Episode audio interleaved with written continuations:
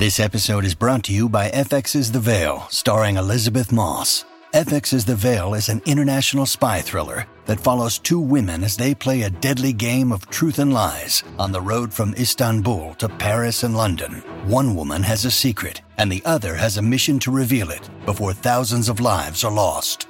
FX's The Veil, now streaming, only on Hulu.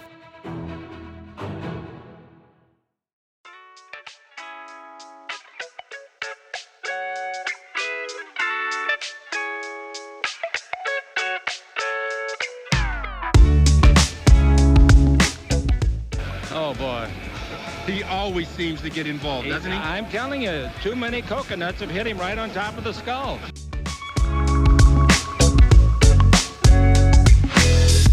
Well, I think uh, Anthony will be a great acquisition. He can do it all. Avery, whose show is this?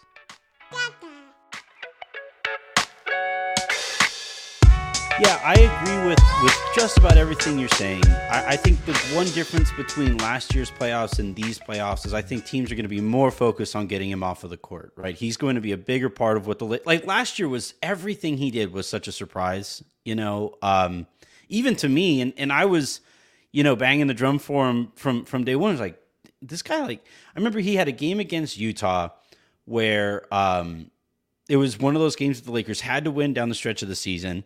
Utah was also competing for the for the play-in slash po- uh, playoffs. Y- y- They were essentially, and, and LeBron was basically giving Reaves the ball at the top of the key. He was running pick and roll with with uh, AD, and he was just taking 15 footer after 15 footer, and it was nails. Right? I was like, holy shit, this is actually who this guy is. Not because he made those shots, but because LeBron noticed that he's that guy. Right? Yeah. Le- LeBron is giving him the ball. I'm like, all right, so this is legit. We know that now. Um, but still, the fact that he like in two years went from undrafted to that is still kind of surprising. But now he's here. Now he got paid. Now he's here, and now he's going to be starting. He's going to be on everybody's game plan going in. And I do kind of think that he's probably going to be targeted a little bit more because teams have to find a way to to minimize him in some way.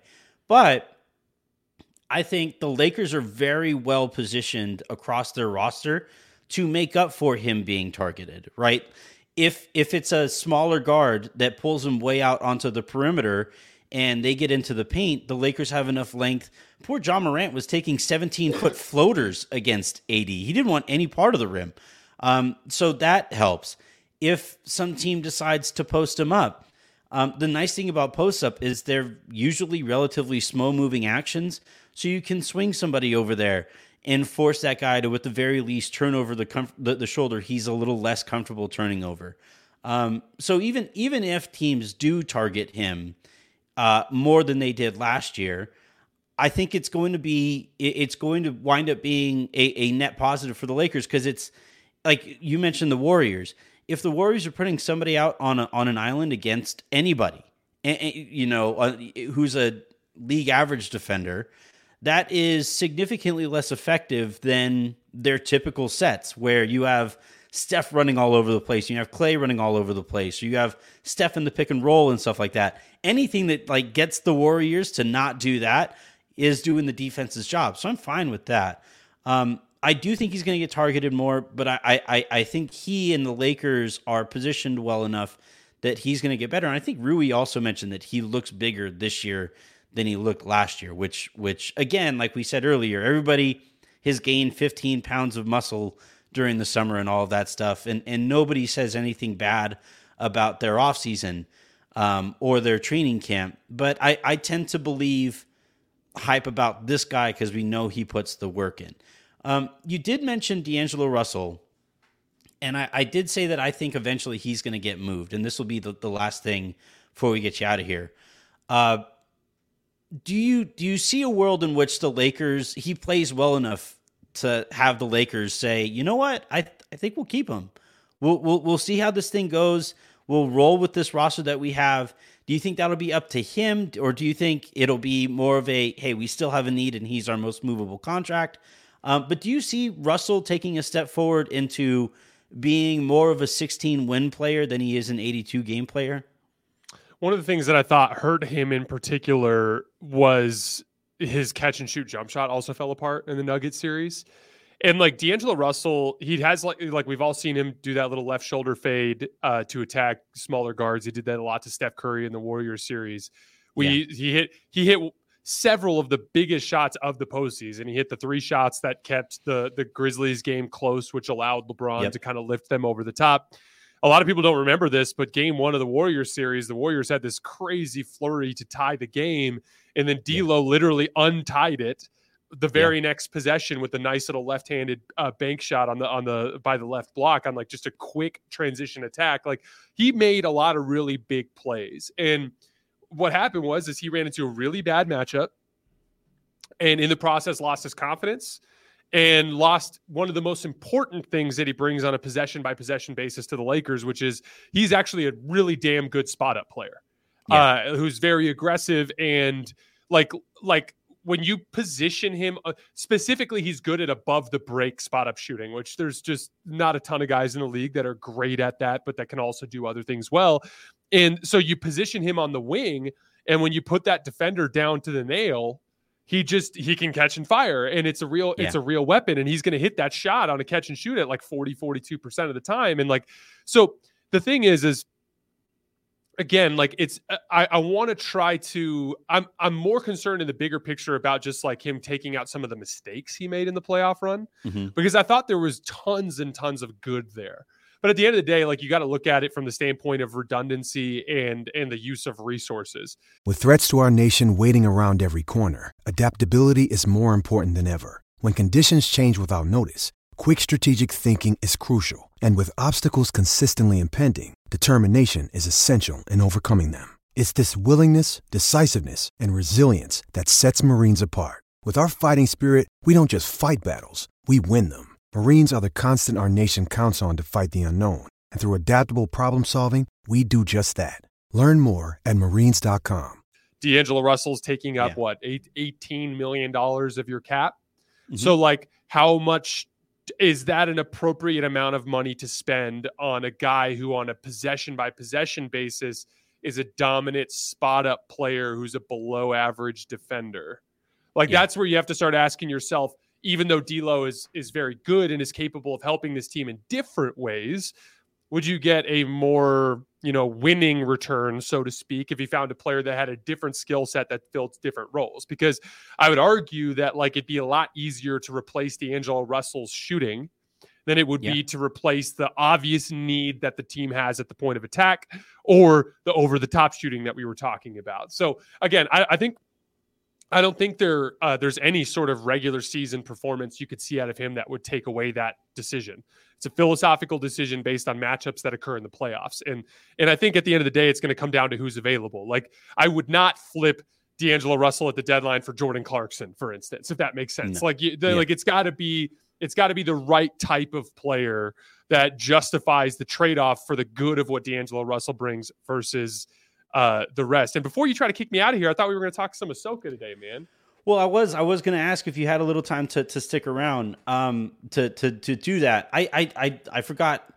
We've talked about any variety of things, and it sounds like your two biggest questions about the Lakers are the point of attack defense and the uh, and the over the top shooting. Mm-hmm. Um, is there any it like essentially the cool thing about the league this year is I think you could very quickly identify with each team the thing that might get in the way of them not, you know, even beyond injuries, right? Because injuries are always going to get in the way. But I think with each team, there's a certain matchup that like can't be made up for. There's a there's a certain thing that a team can do defensively that you know can just stall them just enough. And and I think here with the Lakers, I, I think there are a, a, couple of those things too. Is, What's the biggest What's the biggest question you have about the Lakers? Well, see, that's interesting too, because I 100% agree. They all have a flaw there. Like Boston is still like, are your is Tatum going to be able to out execute the best guys in the league in the right. half court? The Bucks have an even worse perimeter defense predicament than the Lakers have. Right? The yep. Nuggets, their defensive front line again, like everyone's like, oh, they defended well in the playoffs, and it's like, have, did you look at the offenses they played? They played Yeah. Minnesota, who's a terrible half court offense, the Lakers, who are a terrible half court offense, and the Miami Heat, who are a terrible half court offense. Like, and I'm not I'm not Yep. trying to sit there and say like they don't deserve the championship. Of course they do. But the point is, is like there's a version the Nuggets question are mark. The Nuggets are not a dominant defense. They just put up a decent defensive rating against bad playoff offenses. And they're a bona Yeah. fide champion, but they're not a perfect basketball team. They are beatable. Okay. Right. That's Mhm. that's their big question mark. The the Suns were talking about their defensive front line, and then the Lakers we were just mentioning uh, those specific issues. I would say I would say that the uh, I would say that the over the top shot making is probably the biggest concern for me.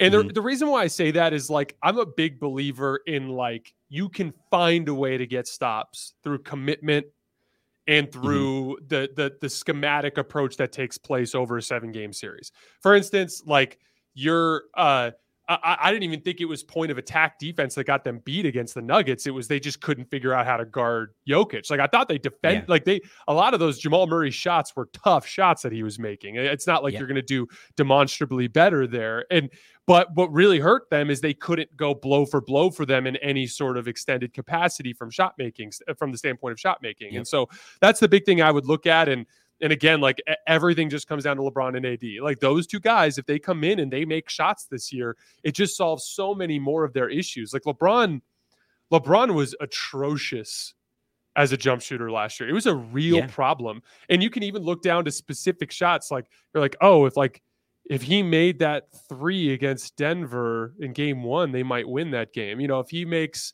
a couple more of the threes that he took in game three against Denver, maybe they win that game. Like you can look at those all and see like they just every single time they needed a guy to make one of those shots, they just missed him every every single time. Like Yeah. I can can you think of a single important jump shot that LeBron or AD made in the playoffs this year? I can't think I of mean, one. Statistically speaking, there was it was like it was the most daunting, depressing stat. It was like LeBron is now 0 of 17 for three if from three in the fourth quarter. It's like, yeah, I mean, it feels like 35. You know, like it, it felt even worse than than the the stat that was already depressing. And and and and yeah, it, it's just you know, Aaron and I we we talk every week and we we we analyze and we reanalyze and we overanalyze this team because that's what you do on a team based show. And it always just winds up coming back to is AD going to be a threat? Like there, there were stretches, there have been stretches over the last few years where AD doesn't even look at the basket from deep, right? There, there have been, and and even uh, LeBron, um, i i for some stretches, a team will be going under the screen from him, or you know, on him when he has the ball at the top of the key, and you know that the move there is to take the shot, and even he's kind of hesitating on it. And that's like the greatest, literally the greatest scorer of all time is kind of hesitant to pull a trigger on something. And and if that remains the case, and the Lakers become guardable, and that defense has to be that much more elite. And I don't think you can have an elite defense when your point of attack defenders are Gabe Vincent, Austin uh, Austin Reaves, or uh, D'Angelo Russell. So yeah, I, I think uh, they they need to find they they either need to like you're talking about fully buy into the identity of just beating the crap out of everybody on a night to night basis defensively and then hope that LeBron and AD can withstand that that kind of approach because that is a very difficult approach to basketball um, or they need to find like the, the, the trade that I'm kind of keeping my eye on over the course of the year is because Kuz is always flirting with the Lakers, always. And um, Oh and, God, he'd be perfect. yeah, like if if the Lakers were able to to, and I, I'd have to look at the the contracts and stuff and the numbers here, but if it's D'Lo and Rui for Kuz, that completes your your starting five. That I think you're good. You know, I think that that that you The- could, can if- Kuz guard on the perimeter well enough? You think? I think the offense would be just so devastating that you know, I, I, I you know, Kuz has become so effing good, uh, both as you know, starting possessions with the ball in his hand, and and let alone like the ball swinging over to him and and and having a second to have the defense kind of rotating over to him. That I, I just I don't know. It, it would be an identity shifting thing, and then then you're hoping to keep up with the with offenses like Phoenixes and Denver's and stuff like that. But that that's the move that Um, a, I'm keeping my eye on because I think that makes their offense up there, puts their offense up there. And B, I'm keeping my eye on because I know how Rob Pelinka operates and he brings back guys. he just he, he, he likes to to to re to to bring back people. Um, all right, that I think is going to do it here for the basket basketball aspect of this, the Lakers aspect of this. Um, for those of you who watched all of Ahsoka, which is now fully wrapped on Disney Plus. Uh, stick around. We are going to talk about that. And uh, again, for those of you who are who are departing, find Jason's stuff. Hoops tonight on the volume. It's on YouTube. It's everywhere that you find podcasts. And and and it's great stuff. It's tremendous information. It's really fun and entertaining and, and engaging. Um, but yeah, I, I am curious. So, Jason, you do host the Two Sons podcast. Uh, it, it's kind of your your passion project about Star Wars and stuff. Um, I tuned into a little bit of your your post uh, c- series, I guess, or season wrap up uh, of of the of of Ahsoka. Now that it's eight episodes gone, I kept finding myself like as episode eight was wrapping up, I kept finding myself looking like, "Are you sure it's not nine? Are you sure it's not nine? Like, are you sure that this isn't a nine episode run?" Which I, th- it compared to recent, especially Marvel stuff. Um, I think that's a step in the right direction for Star Wars. The fact that I like a show was wrapping up and I was looking for more. I, I, I that that is not that has not necessarily been the case. Um, and I, I think this was an important series for for Star Wars to to nail and for Disney to nail. And I, I still had some gripes, but I think overall this was what I was hoping for. Yeah, there's this repetitive thing that's been going on I mean, even through the Mandalorian show, but I mean, the sequel trilogy was the best example of this. Like, let's just rebrand the Empire and rebrand. They even they wouldn't even let them fight against the Republic. They're like, actually, we need to have like rebels so we're going to have the resistance which is like this weird group of people that kind of yeah. is because they wanted to create the underdog we're ill-equipped mentality which is kind of unrealistic when they're the power in charge of the galaxy and when would in theory have control of all the shipyards and all that stuff. So like it just they literally were so obsessed with like recycling a star wars yeah. concept that it just gets it gets so boring and redundant. And like i love I love the direction Dave Filoni's taking this with this like kind of mysterious entity that exists in this other galaxy. The I'm a little I'm a little annoyed that they didn't reveal just like 10% more before the end of the season because it's so vague. Like it's like okay, here's this power that's so terrifying that it's literally it's scared Thrawn. Like Thrawn was scared in that entire season. You could tell he's yep. like, I don't care what happens, just get me yeah. the hell out of here, you know? Right. And then and then like the Night Mothers are like, get us out of here. Like even Ezra's like, get us out of here. Like everyone just wants to leave. And so they're trying to get you scared of something different. And I'm such a fan of that concept. I just wish they would have like had Baylan standing on the father at the beginning of the episode and mm-hmm. then maybe given us like two additional clips, kind of like further hinting at whatever this thing is because they revealed the Mortis gods, but the Mortis gods are dead. So yeah. so it's like a reveal of characters that theoretically no longer exist in the Star Wars universe. And so now uh, uh there's all these theories and I won't get into them here, but like I wish they would have just got given us like 10% more of a hint. But I am excited about the idea of like Thrawn going home, and just messing everybody up for a while and just yeah. causing havoc. But then this other entity joining the equation and it turning into a very complicated conflict where it's not very like you know uh, dark side versus light in the standpoint of like the empire versus the republic but more like convoluted and and with different types of entities i'm i'm just excited for different star wars man i'm, I'm so down yeah, I'm I'm happy that like Thrawn at least explains because the problem the problem with like the most recent uh, trio of movies that we had was that like you start it and you're like, wait, didn't they win? Like,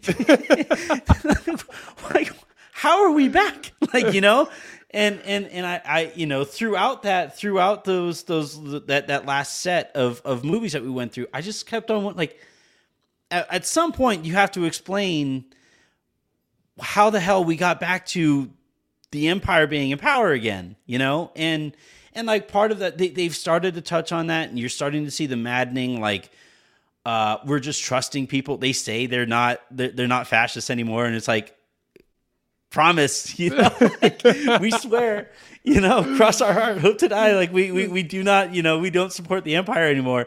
And then you're finding out that like, yeah, it, it turns out taking them at their word was probably not the best uh, move forward there. And, and Thrawn at least explains like really putting that into hyperdrive, right? So that when, when the next trio of movies do eventually start, you could see how Thrawn, even though he kind of sort of has to get nixed along the way before then will like he's the the he's enough of a destabilizing factor that you can arrive where we arrived by the time that the last three movies started. Um, I'm happy that they took kind of they started taking care of that.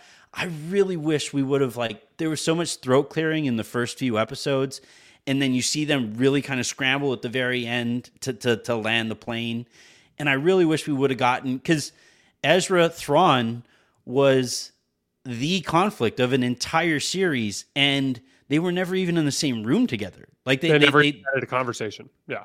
Right, and and uh, and Ezra rode know, back across the the pathway with him, and they still didn't have like a oh Ezra ran nothing. into Thrawn thing. Nothing. Like yeah, I, I I wish we would have like gotten rid of the whole Sabine Ahsoka thing you know, or not gotten rid of, but spent a little less time there so that we could come over here and spend more time on the actual conflict that is going to drive the story. Because that's the that's what's going to drive the story forward. Move, you know, from here on out is going to be Thrawn trying or, or gaining his foothold, uh, foothold, and Ezra, you know, trying to bring Sabine and Ahsoka back somehow, and and trying to move on and, and bring those guys back. And and uh, I just don't see how they don't lay any groundwork there. Because like for you and I, we watched Rebel. I you, you watched Rebels, I would imagine. Yeah, right? yeah.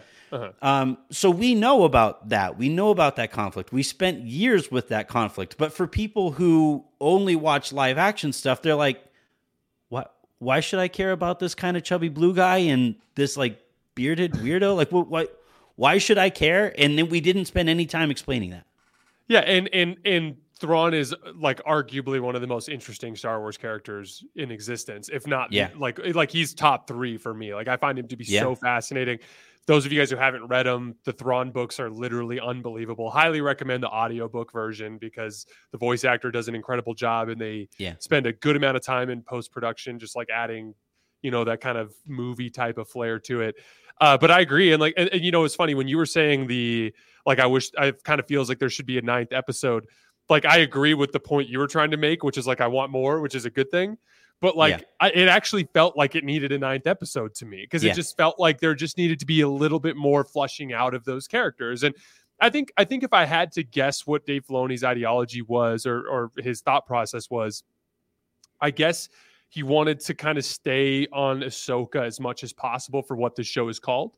Yeah. And I wouldn't be surprised if this entire storyline gets divided into two shows now.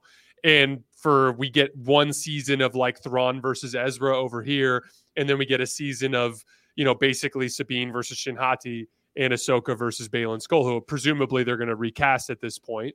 And Yeah. like, and, and like, and and then those stories can kind of get flushed out on their own, and then they'll bring them together down the line. I mean, Mandalorian kind of had that ending where the the circle closed in around Grogu and and uh in the Mandalorian. So like that kind of makes you feel like that storyline is over, which Yeah. means in the in like uh, uh obviously the Mandalorians have regained control of Mandalore. So it kind of feels like these are the two shows now that are going on in this era is Ahsoka season two and potentially a show called Thrawn, right? Or Yeah. something along uh, Or even along Ezra, right? lines. Like, or you even know, Ezra.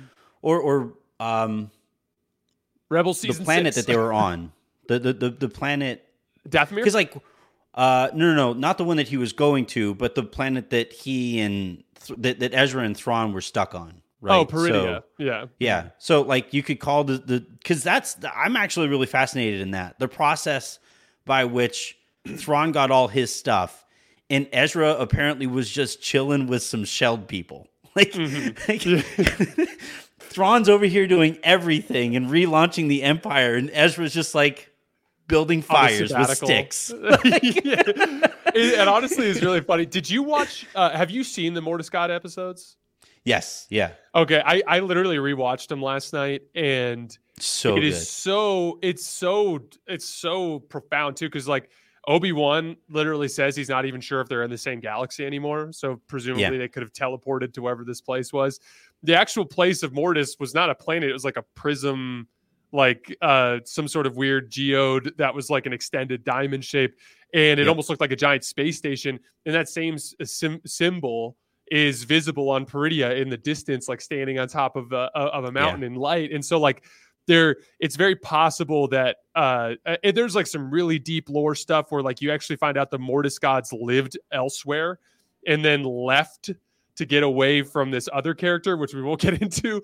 That that that uh, where they ended up at Mortis basically as a way to escape and to protect themselves and to and to hide and and so like it. it it's super interesting to see the direction this all is going, but like it's like I can't believe they didn't just give us like 10% more, like just a little bit more. Cause like Yeah. with the writer strike, presumably it could be a long time Yeah. before before we actually get to what's next and the show's going to take a, a big or the t- entire star wars universe is going to take a turn right now because we have the the the next book in the high republic series is coming out on november like 11th or something Mhm. so that's like five weeks away and then the show that's coming out in the spring is the acolyte which is set in the high republic and so like it's like Yeah. this huge cliffhanger before star wars like just detours to an entirely different time frame and so i i i, I do I, I i am i am definitely wishing it ended a tiny bit differently but i will say and i'm not sure about you anthony but like i experienced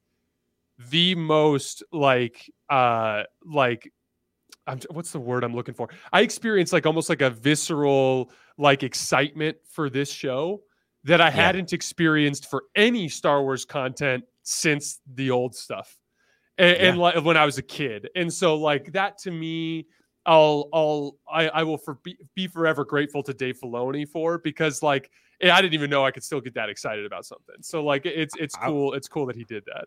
I was watching every night at you know it's uh let's see they aired at what nine Eastern right so eight my time uh every night you know You're in Texas, right? I am yeah so uh, I was a- a- as soon as I could watch and week in week out I was watching as quickly as possible. And not even necessarily to avoid spoilers. I was watching because I wanted to watch it. It and I, I you know that has not been the case since like Mandalorian season one you know. Even it, like as we got like as we got to mandalorian season two i was like like it's cool. Mandalorian was cool. It just wasn't deeply impactful. Does that make sense? Like it didn't Yeah. feel that important in the grand scheme of Star I Wars. kind of wonder if they're gonna find a way because I I agree with you that like I could see them closing up the story where they did. It was like that. It's it's a it's a western, right? So it was them like staring out into the sunset in the way that like all westerns end. So I could see it ending there, but I also think he's such a popular character, and Grogu is such a possible and and hugely potentially impactful. Where this guy could be a, a mix between Mandalorian and Jedi cultures and have all of those powers. Like that guy just being in the background from here on out just doesn't make any sense to me. Um, but yeah, I my my last like kind of gripe with the show was they arrive at this planet that's in a completely different galaxy, right? And it's like and and especially now seeing as we've kind of sort of been on this planet before and we kind of know what it looks like.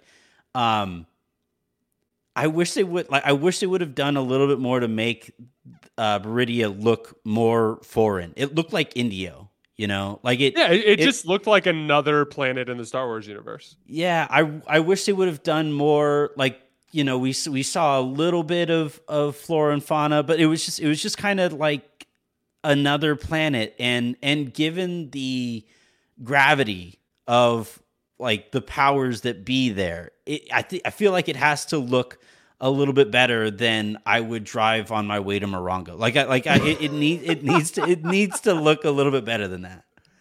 Hey, I'm with you, man. I remember thinking like, what are they going to see when they come out on the other side of this portal? And then when it was just like literally another, you know, and like literally Tree. the the zoomed out view looked like Wobani, that prison planet that they they rescued uh uh the, Stardust at uh in in Yeah. Rogue One. And I, I I'm with you on that. And like especially especially when we know now too that this is loosely tied to the Mortis gods, and the Mortis gods were on like weird space stations. Like it, it like Right. if they would have shown up and seen that giant prism thing, I'd have been like, oh, okay, what's happening now? You know, like this. Right. I, I- I'm with you on that. Like, but I think I think it's going to get weirder. Like, I think that season two of whatever the Thrawn Ezra thing is going to follow a pretty standard Star Wars pathway. It's going to be Mhm. fleets. It's going to be battles. It's going to be hopefully a good opportunity for them to demonstrate what Thrawn actually is, which is a genius military commander, which this show didn't really have the ability to to demonstrate because he's basically just doing a cargo transfer and running. You know Yeah. but like but like that show i feel like is going to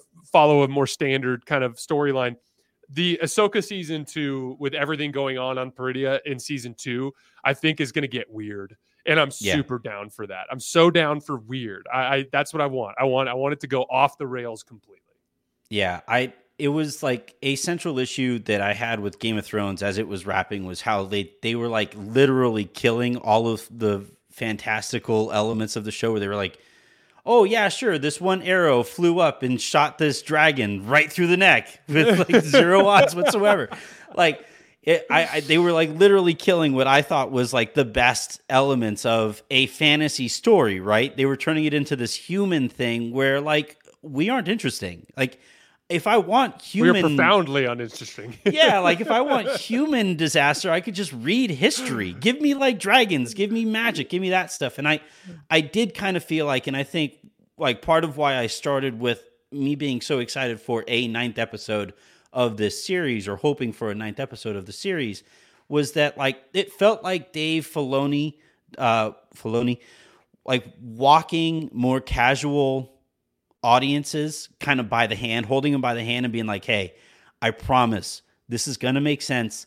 Just follow me with this because I've watched those animated series with Jen, who is a Star Wars fan, but is nowhere near the, ne- the nerd I am. And, and she'll be like, this is Star Wars? Like, what? What? when was the last time? Yeah. And, and, and I feel like this was Dave Filoni really kind of grabbing Jen's type of viewer by the hand and, and saying like just just wade into these waters with me and I promise I, I I'll still I'll steer you okay. And and the fact that like we are going towards that kind of stuff where Game of Thrones moves so far away from it, it I, I would be I would be a huge hypocrite if I had a problem with this direction. And I I have zero problem with it whatsoever. It's it's actually what makes me so excited about the future of Star Wars. Yeah, well, they've they've overdone the bigger fleets, bigger ships, bigger Death Stars thing. Like they've just overdone that. Yeah. Like we, the, the, it was comical the the what they did in in Rise of Skywalker with like the tens of thousands of ships versus the tens thousands Right. of Death Stars. Like it was just ridiculous. And and that's what's cool is what they haven't done is gone over the top in the weird elements of the Force. And so that that's the direction I want to see them go. And so I'm I'm so down, man. This was fun. I I, I had a good time talking some Star Wars. It is always a blast, man. Again, you can find Jason's stuff. Uh, if you liked the Star Wars aspect of this, Two Sons podcast is where you want to find that. If you are both basketball and Star Wars, then uh, Hoops Tonight and Two Sons is where you're going to find all of his stuff. Uh, Jason, always a blast. Again, greatly appreciate you spending a little bit of time with us here. I look forward to talking to you a bunch over the course of the season. Hell yeah, man. Looking forward to next time.